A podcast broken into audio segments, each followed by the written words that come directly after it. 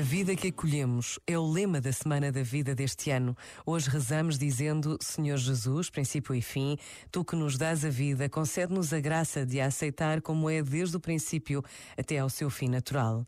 Saibamos ver nos que sofrem o teu rosto e perceber que o sofrimento só tem sentido se for vivido no teu amor. Ajuda-nos a discernir que é no serviço aos que sofrem que encontramos a serenidade e a paz. Pensa nisto e boa noite. Este momento está disponível em podcast no site e na app.